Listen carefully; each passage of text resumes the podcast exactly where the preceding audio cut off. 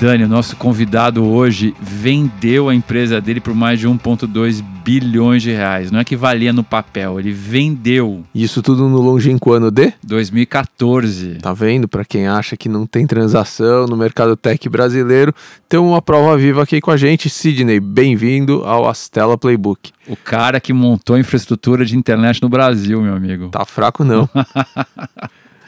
Prazerzaço ter você aqui. Prazer meu, gente. Muito bom estar aqui com vocês, podendo compartilhar. Eu acho que o trabalho que vocês fazem de compartilhar conhecimento no Brasil está ajudando muito o nosso ecossistema. Eu nunca tinha visto um material tão completo de pegar todo esse material, às vezes que está em inglês, as pessoas têm dificuldade de acessar, traduzir para português e fazer ele disponível. Isso tem um efeito cumulativo gigante. Que legal. Obrigado. Agora, estou curiosíssimo aqui para aprender qual foi a tua história até você fundar a Log. De onde você veio, onde é que você nasceu, onde é que você estudou e o que, que te levou a empreender? Cara, eu sou de Niterói, no estado do Rio, né? E família classe média. A gente teve, quando eu era adolescente, algumas dificuldades na família. Meu pai se separaram, então não foi uma coisa. Assim, dinheiro era uma coisa bem escassa na época. Mas sempre fui bom aluno, estudei muito no, no pré-vestibular eu resolvi entrar no modo desespero. Então, eu lembro que de março a novembro eu fui uma vez ao cinema, uma vez ao boliche. Estudava de sábado. Que ano isso? Isso 88. 88. 88, tem 50 uhum. anos. Aí a gente, eu passei no ITA. Depois de desespero, eu consegui passar. O ITA mudou minha vida, abriu meu horizonte e eu comecei a acreditar que outras coisas eram possíveis. No começo do ano era impossível passar no ITA. Eu fui, fiquei a pior turma possível do, do meu pré-vestibular. E fui galgando até conseguir passar no final do ano.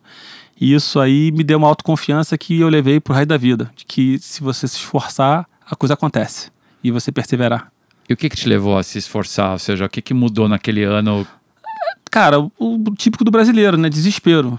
Assim, a necessidade de ter que mudar de vida, de fazer uma coisa diferente.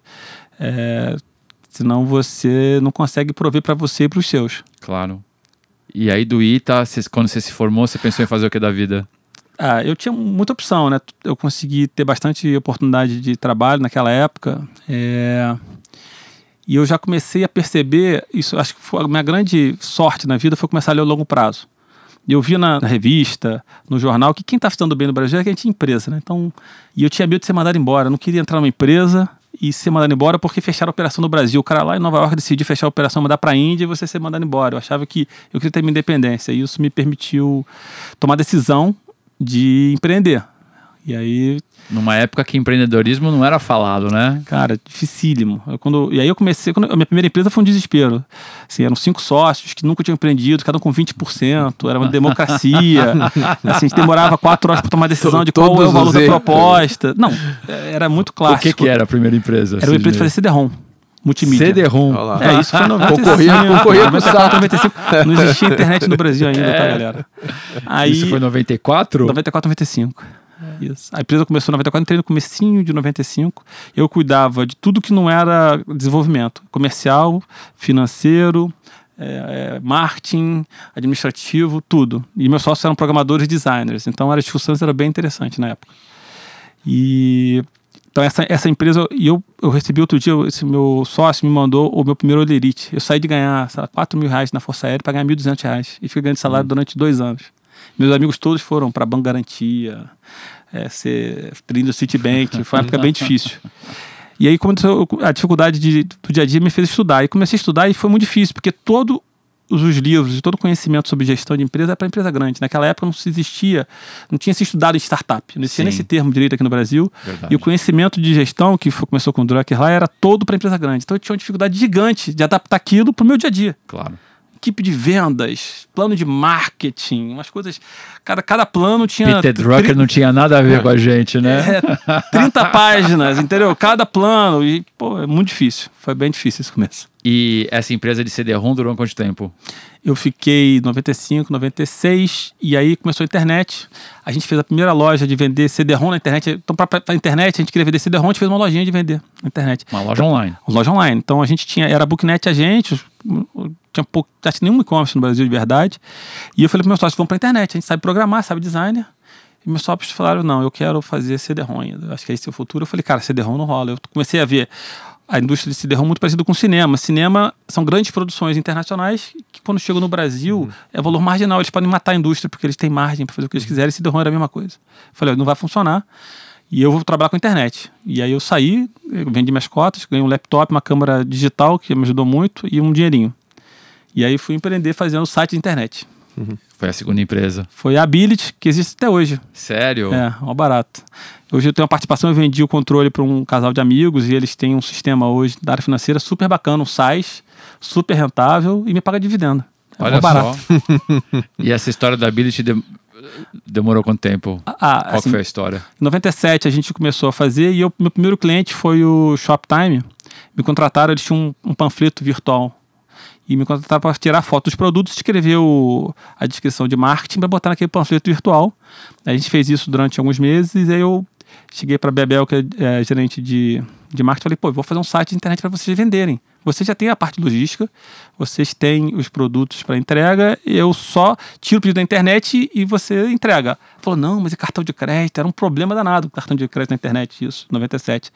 Aí um amigo meu é, do IME, a gente fez um programa de cripto- criptografia, pegava o cartão de crédito, separava em quatro pedaços criptografados, botava um em cada servidor e convencemos eles a poder vender na internet. Aí vendeu um produto por semana, depois um por dia. 98 era o maior site de comércio do Brasil disparado. A gente já era 10% do Shoptime. Uau. Foi muito legal. É um projeto que cresceu bastante. E aí o Submarino, quando o Antônio e o, e o Martim Escobar resolveram montar lá a Amazon Brasileiro Submarino, a gente conversou com eles. Então a gente viveu muito esse começo do e-commerce aqui no Brasil.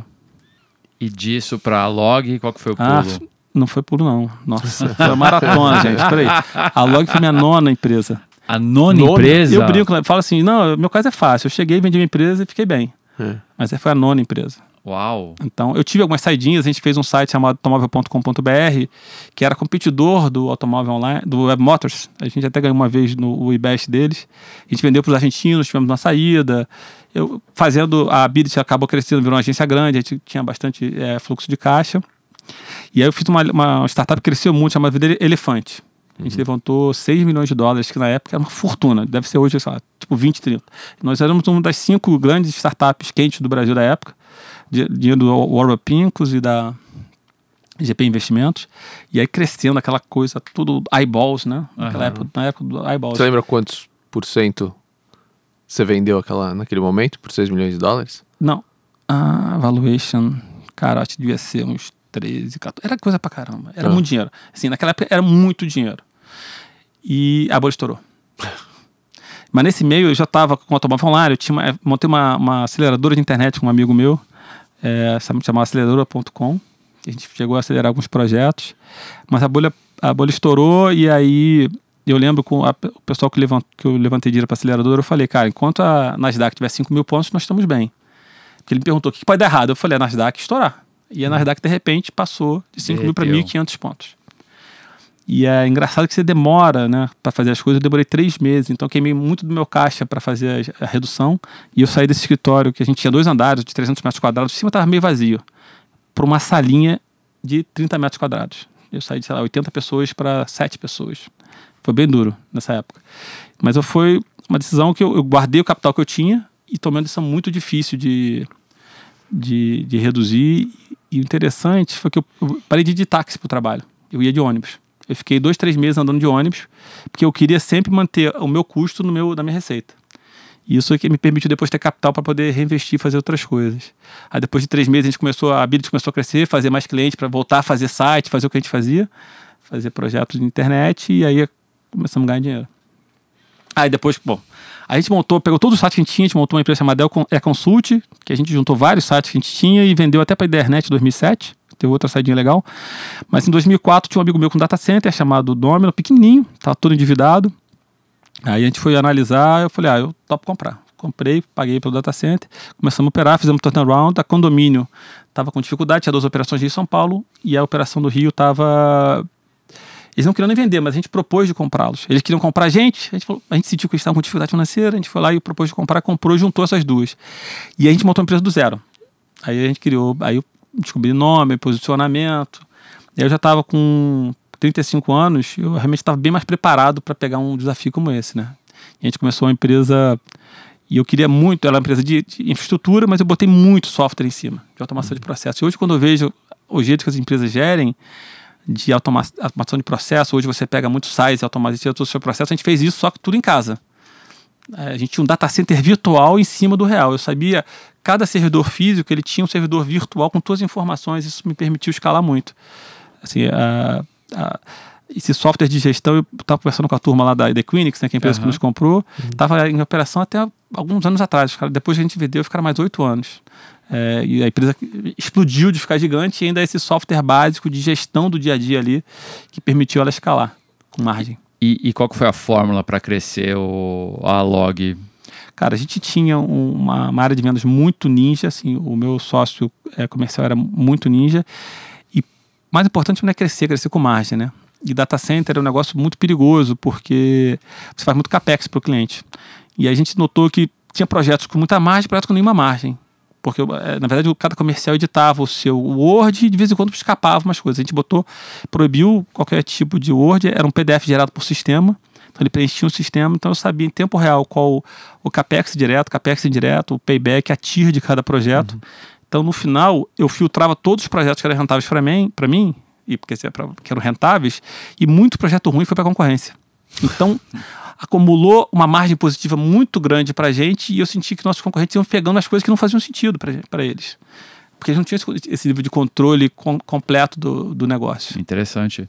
E você captou dinheiro para não nunca escalar? Mais. Não, a gente depois que juntou as duas ficou caixa positivo no primeiro dia porque tinha que pagar uma dívida que a gente tinha. Essa disciplina nos permitiu ser muito forte em caixa. Em 2007 a gente começou a gerar muito caixa mensal, aí distribuímos seis meses de dividendo. Falei, cara, aí depois de seis meses você junta com dinheiro, não tem muito o que fazer com o dinheiro. A gente resolveu. A condomínio de São Paulo tava, é, não, não, tinha crescido muito, tinha mudado o controlador, e aí a gente conversou com o fundo de tratos na época, fez uma fusão. E eles pegaram 25% da, da empresa restante. A gente faturava 20, eles faturavam 26, mas a margem deles era 5, a nossa era 35 de EBITDA. Uau. Então, e aí eu tinha todo o sistema pronto. Foi muito, foi muito interessante, que a gente comprou a operação deles. Três meses eu tirei todos os softwares dele, botei meu software, fiz um turnaround assim, rapidinho a margem dele passou de. Chegou a 35, chegou a 30. Porque a gente colocou todo o nosso, todo nosso negócio de gestão, nosso processo de gestão estava no software. E muito treinamento. A gente tava, essa época, na verdade, que a gente começou a treinar mais, mas o, todos os processos estavam automatizados. Permitiu que a gente crescesse muito rápido. E como é que foi o processo de tomada de decisão para vender a empresa? É, é, assim, essa venda foi uma venda boa, né? Mas hoje em dia essa empresa deve estar com uma EBITDA tipo quase 10 vezes mais do que a gente vendeu na época. Então, uma empresa hoje que valeria, sei lá, umas 7, 8 vezes mais do que a gente vendeu na época. Mas o que acontece é o seguinte, tinha para crescer é capital intensivo. Então eu tinha que. A gente começou a pegar uma dívidazinha pequena, mas para crescer o próximo round eu ter que pegar uma dívida. Então eu tinha uma empresa que gerava muito caixa, mas esse caixa era muito consumido para o crescimento, que ela crescia muito rápido. Uhum. Claro. E aí eu ia ficar uma empresa grande, valor gigante, e eu na física com nada. Uhum. E aí todo concentrado. E é um problema que eu vejo hoje nos empreendedores também, né? Os fundos não querem dar liquidez. Acho que já mudou um pouco essa cultura. Eu acho que você tem que dar liquidez para os empreendedores em um determinado ponto, senão você força uma saída. Porque Ou seja, tem que ter um pouco alguma de... coisa, porque senão o cara tá, tá lá, eu tenho um negócio Muito que vale risco. 200, 300 milhões e eu tô com zero na minha, no meu banco. Começa a não valer a pena para ele na Ele toma um risco desproporcional, ele fica muito concentrado. A gente tem que desconcentrar essas pessoas. Eu acho uma oportunidade para os fundos que tem essa cabeça. Claro que não é para você deixar o cara totalmente líquido, líquido para se preocupar se ele vai trocar de comprar um helicóptero ou fazer o quê. Mas ele tem tranquilidade que a família dele está garantida e ele pode continuar apostando é muito importante. E, e, como que foi para você sair dessa cabeça, desse estilo de vida de escassez, de não ter dinheiro para nada e de repente ter dinheiro? Ou usando uma frase que a gente estava falando, o que é que você faz depois da saída? É, é, isso é muito interessante, né? Porque toda, quando você não tem dinheiro, você acha que tudo se resolve com dinheiro. E essa é uma grande falácia da nossa sociedade, né? E aí o que eu fiz foi as pessoas que já tinham ganho dinheiro em volta de mim, fui conversar com algumas pessoas, que quando você faz uma saída, todos os wealth te procuram, todos os bancos. e essa é a galera errada para falar com eles, porque eles são totalmente bias, eles têm uma visão particular baseada no interesse deles. Então, eu tentei conversar com as pessoas que eu, eu comecei a conhecer que tinham é, é, dinheiro, perguntar por que você está trabalhando, né?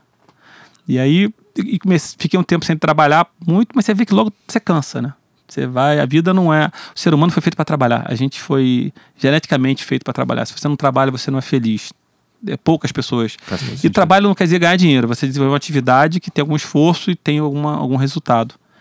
É... eu essa transição foi bem foi bem foi bem interessante eu, eu sou um cara que sempre tentei equilibrar minha vida tem um, uma brincadeira que eu chamo de arca que são as, as quatro dimensões que eu trabalho que é aprender realizar contribuir e aproveitar a vida então e aí essas coisas vão se depende do momento da sua vida vai eu vou entre aprendendo mais depois contribuindo mais depois é, aproveitando bastante a vida e eu acho que quando você tem uma saída muito grande, aquele dinheiro não existe. O dinheiro foi, dito, foi, foi criado pela sociedade e você absorveu ele por alguma dinâmica que você construiu. Uhum. Então, na verdade, você acabou controlando um pedaço da riqueza criada pela sociedade que é permitida pelos contratos sociais que a gente tem. Então, você começa a ter uma obrigação de fazer com aquele dinheiro. Não é só comprar um barco, uma casa de praia, um helicóptero, um jato, se você quiser mas você tem, você tem uma responsabilidade, um poder muito grande na sociedade. E aí você tem que se questionar o que, que é para você importante para fazer com aquele poder. E aquele poder não existe, você não, não ganhou ele, ele foi emprestado para você pela sociedade. Eu comprei uma, um rancho gigante aí, um negócio, sei lá, de 13 milhões de metros quadrados. Aí eu olhei para aquela floresta e falei assim: isso aqui é meu. Porque a gente acha que não é meu, isso aqui é do planeta e está emprestado para mim. Eu consegui ter o acesso de controlar esse negócio aqui, mas eu tenho uma responsabilidade sobre isso aqui. Sim. Então, a gente não. Esse negócio é meu, é seu, é uma coisa. Eu sou super capitalista, tá? Sou, vamos lá, sou capitalista ao extremo, sou totalmente anti. É, acho que o capitalismo é o sistema que funciona. Acho que qualquer tipo de é, muito cuidado com falácias políticas, por outro lado, que assim, acho que é importante quem tem isso viajar bem. Eu fiz questão de viajar, fui para Cuba, fui para a Ásia toda, fui para a Europa Oriental, Europa Ocidental. Você tem que entender como é que o mundo funciona e, e, tem escolhas muito perigosas que são feitas em nome de fantasias. Então, digo, mas dito isso, a gente tem responsabilidade com o capital que a gente tem, seja conhecimento, seja dinheiro, seja relações. A gente tem uma safra né, de empreendedores hoje capitalizados. É criando empresas que vão valer bilhões, né? É, o que, que você falaria para esse pessoal que hoje ainda está líquido? É, que passos que o empreendedor tem que fazer para o dia que ele tiver a liquidez ele tá mentalmente, fisicamente pronto para lidar com, com dinheiro? Tá. Primeiro, vamos trabalhar duro para conseguir essa liquidez de verdade. né? Sem fantasia. Vamos lá executar o plano e fazer de verdade para realmente isso acontecer. Porque a gente ah, não, vamos fazer. Sim, eu tenho que trabalhar, ter os meus contratos corretos, tomar cuidado com todos os meus rounds, todos os contratos que eu estou fazendo, para você isso acontecer de verdade, que às vezes a gente fica aí. É, tem que olhar o mundo do jeito que ele é, não que a gente gostaria que fosse. Claro. Então, primeira coisa. Bom, dado que você tem liquidez, você tem que pensar na sua família. Em que estado está sua família, seus filhos, sua esposa? Eles estão preparados para isso? Não vão estar preparados. Ainda mais filho. Filho, a minha filha já foi a 20 países, com 20 anos. Não tem jeito, porque eu viajo com ela, vou levar ela. Claro. Só que ela, por outro lado, eu sempre mostro esse dinheiro não é dela. Tem que conseguir o dela, tem que, você tem que construir uma, um diálogo, e tem vários métodos com a sua família de como é que essas pessoas que não, que não são famílias diretas, como é que eles entendem que você tem todos os recursos do mundo, você vai dar para eles, não vai dar, vai emprestar? Como é que funciona isso? Como é que você vai se educar com esse dinheiro? Porque, assim, a indústria de wealth management, ela, ela é infelizmente muito desalinhada, né? Sem dúvida. Muito desalinhada e... Porque o risco todo é seu e o retorno é todo do banco. Ou, do, ou dos, dos, dos, gestores. Então você tem que entender como é que o dinheiro funciona, o mundo líquido funciona. É um conhecimento bem importante. Então, dado isso para garantir que você não vai ter nenhum problema em casa e que o seu dinheiro está bem protegido, então o que, que é importante para você? Você vai. Eu acho que. O que, que eu crio valor para a sociedade? Eu crio novos empregos criando novos negócios. É onde você faz, a, eu faço a diferença. Eu, Sidney, acho que eu, eu pensei, ah, você é político, mas acho que você é um mau político. Ah, você ONG, também não gosto muito de ONG. Eu tenho até uma ONG, mas não é, eu gosto mesmo de, acho que eu, que eu faço bem é tentar articular pessoas, ideias para fazer alguma coisa acontecer. De vez em quando dá certo, de vez em quando dá errado. Vocês viram que fiz nove vezes, né? uma hora certo. E como é que você divide seu tempo hoje entre gerir patrimônio, é, investir em empresas de tecnologia e fazer criar empresas de tecnologia? Eu, ah, cara, eu estava tentando fazer uma, uma coisa parcial. O, meu, o método que eu estou tentando usar agora é trimestral, porque eu estava muito usando, viajando muito, indo para fazenda, indo para Angra durante a semana. E eu acho que isso não funciona, não. Eu estou fazendo blocos trimestrais agora. Então eu tenho. Isso agora eu tô um bloco modo desespero de trabalho. Tá. Muito focado. É, menos no final do ano eu vou passar dois, três meses fora. Então eu estou fazendo blocos grandes. É, é, é o que eu estou testando ainda para funcionar.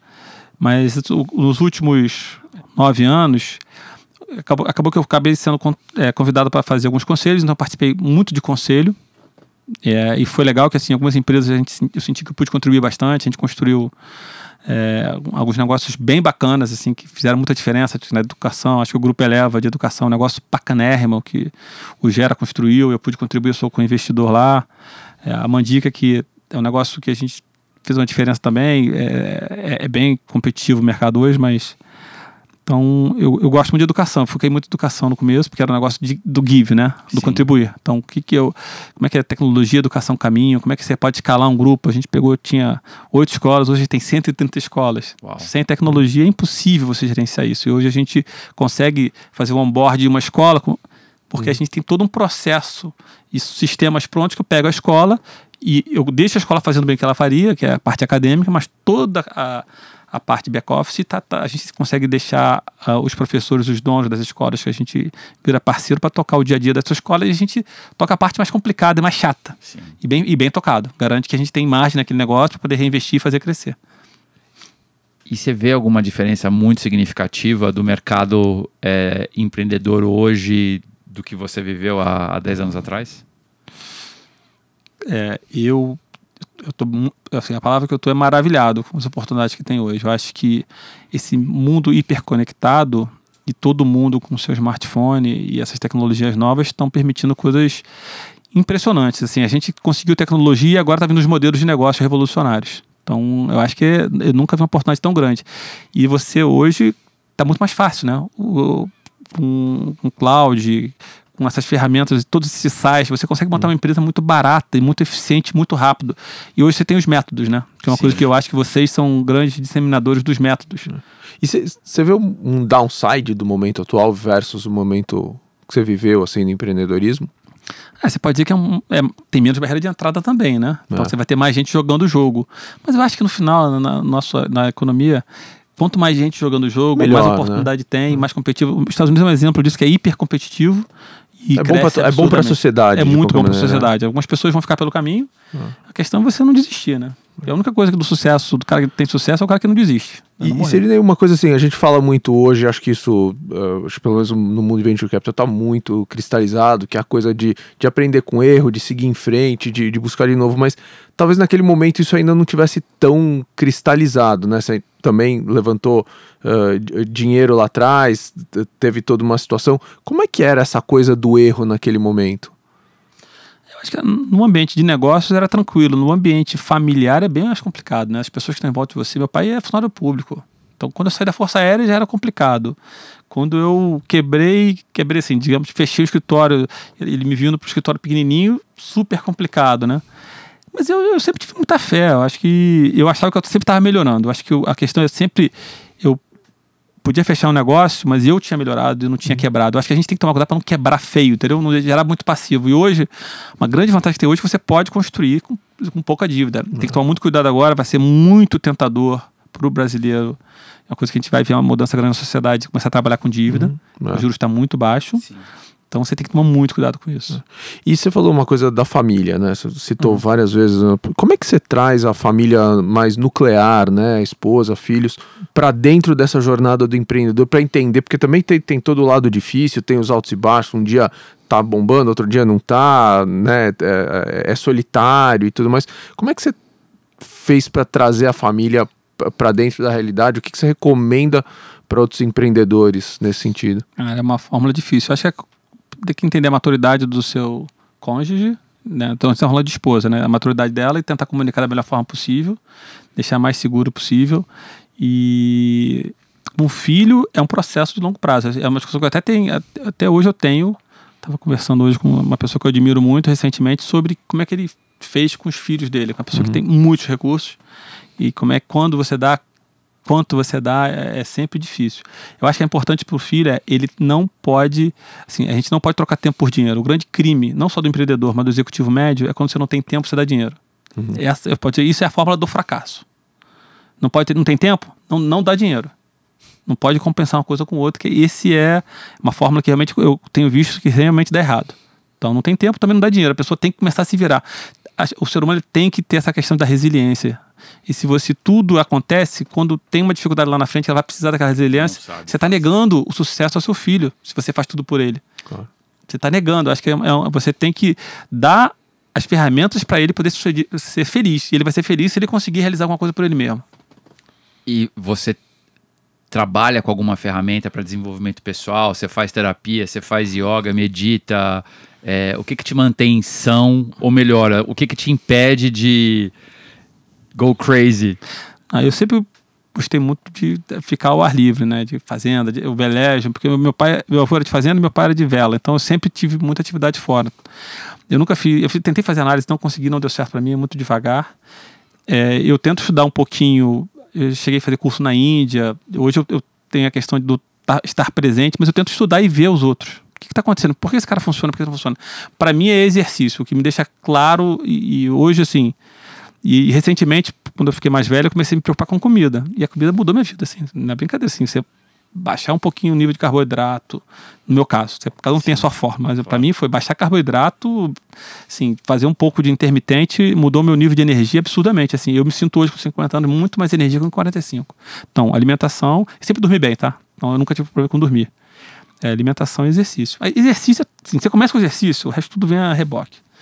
É, a gente fala isso, cansa, cansa. As pessoas, quem estiver ouvindo, já me falaram isso quando é mais novo, mas quando você entra na rotina, fica maravilhoso. É. Maravilhoso.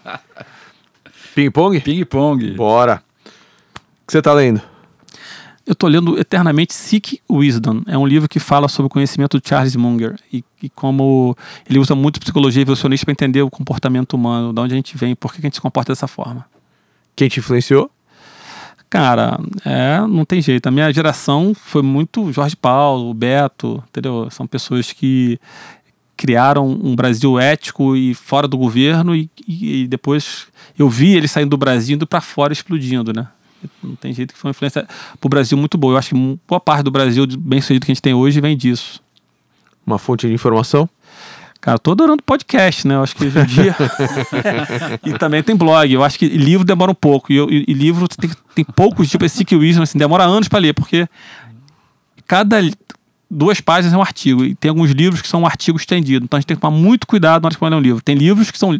que cada página é um artigo, aí você aprende, tipo, Principles do Rei Dalio. Sim. Tem que demorar para ler, porque Agora tem livro, o cara que tem um conceito maneiro, o cara fica repetindo aquele negócio ad nauseam. Então tem que tomar muito cuidado para escolher o que você lê e o que você não lê. Algum podcast que você recomenda? Ah, eu acho que o Master of Scale é muito legal. Um ritual do teu dia a dia que você não abre mão? Eu tô exercício, é, não é todo dia, é, e eu tô parando para apreciar as coisas, né? Tentando tirar a expectativa e mais apreciação do, do, do negócio. Uma ferramenta de trabalho? Cara, é, meu celular, eu brinco com as pessoas o seguinte. É, eu sempre comprei a ferramenta de trabalho laptop. Na época eu tinha. Palm Top. Que era tinha o Palm. e meu sonho era juntar o Palm com o celular, com o meu Elite e fazer esse negócio. Aí apareceu o iPhone. Eu recomendo muito pega o mais caro. Não é por Elite, não é por status. É porque é o seguinte: a, a, a, espada e o cavalo do guerreiro atual são as ferramentas de trabalho. Sim. Então, seu laptop tem que ser o melhor possível, tem que ser rápido. Eu sou muito de produtividade, tá? É. Eu acredito que trabalhar bem não é trabalhar muito, é produzir muito. Então, tudo, eu, assim, eu tento otimizar, eu, eu fiz curso de datilografia, então, produtividade. Então, assim, as ferramentas, celular é o melhor possível, laptop é o melhor possível, não gasta tempo com besteira. Vai, pô, tá duas horas no trânsito, se você não tá conseguindo ler podcast, muda de casa, entendeu? Você tem que ser produtivo com o seu dia. E nessa tua longa trajetória, certamente você recebeu de alguém ou mesmo desenvolveu um aprendizado que você deve estar repetindo e passando para frente toda hora. Que aprendizado é esse? Acho que o mais, o mais interessante é quando eu dou palestra assim, eu, eu, eu empresa, eu falo assim, ó, posso falar isso pro CEO? Porque na vida não se ganha o que merece, ganha o que se negocia. então eu recomendo todo mundo a ter a, a, a, a capacidade de pedir. A capacidade de pedir e a capacidade de receber ou não também eu falo isso para as pessoas que trabalham comigo, eles pedem as coisas logo em seguida, eu falo, não, não vou dar. Então, mas ah, tem que pedir. Não, tem que pedir, aí a gente vai, aí, aí começa uma, uma, conversa, né? É. Ainda bem que eu te pedi para você vir aqui, então. não, obrigado, obrigado. Eu, eu tô super feliz, assim, é, esse negócio de tecnologia tá maravilhoso. Eu investi numa empresa de telemedicina e hoje estava conversando com as pessoas a diferença que a gente vai fazer agora. Um negócio que não existia há um ano e meio atrás e hoje a gente vai poder atender as pessoas. É em casa. Tem, as pessoas de idade não podem sair de casa. Claro. O grande problema do corona é as pessoas.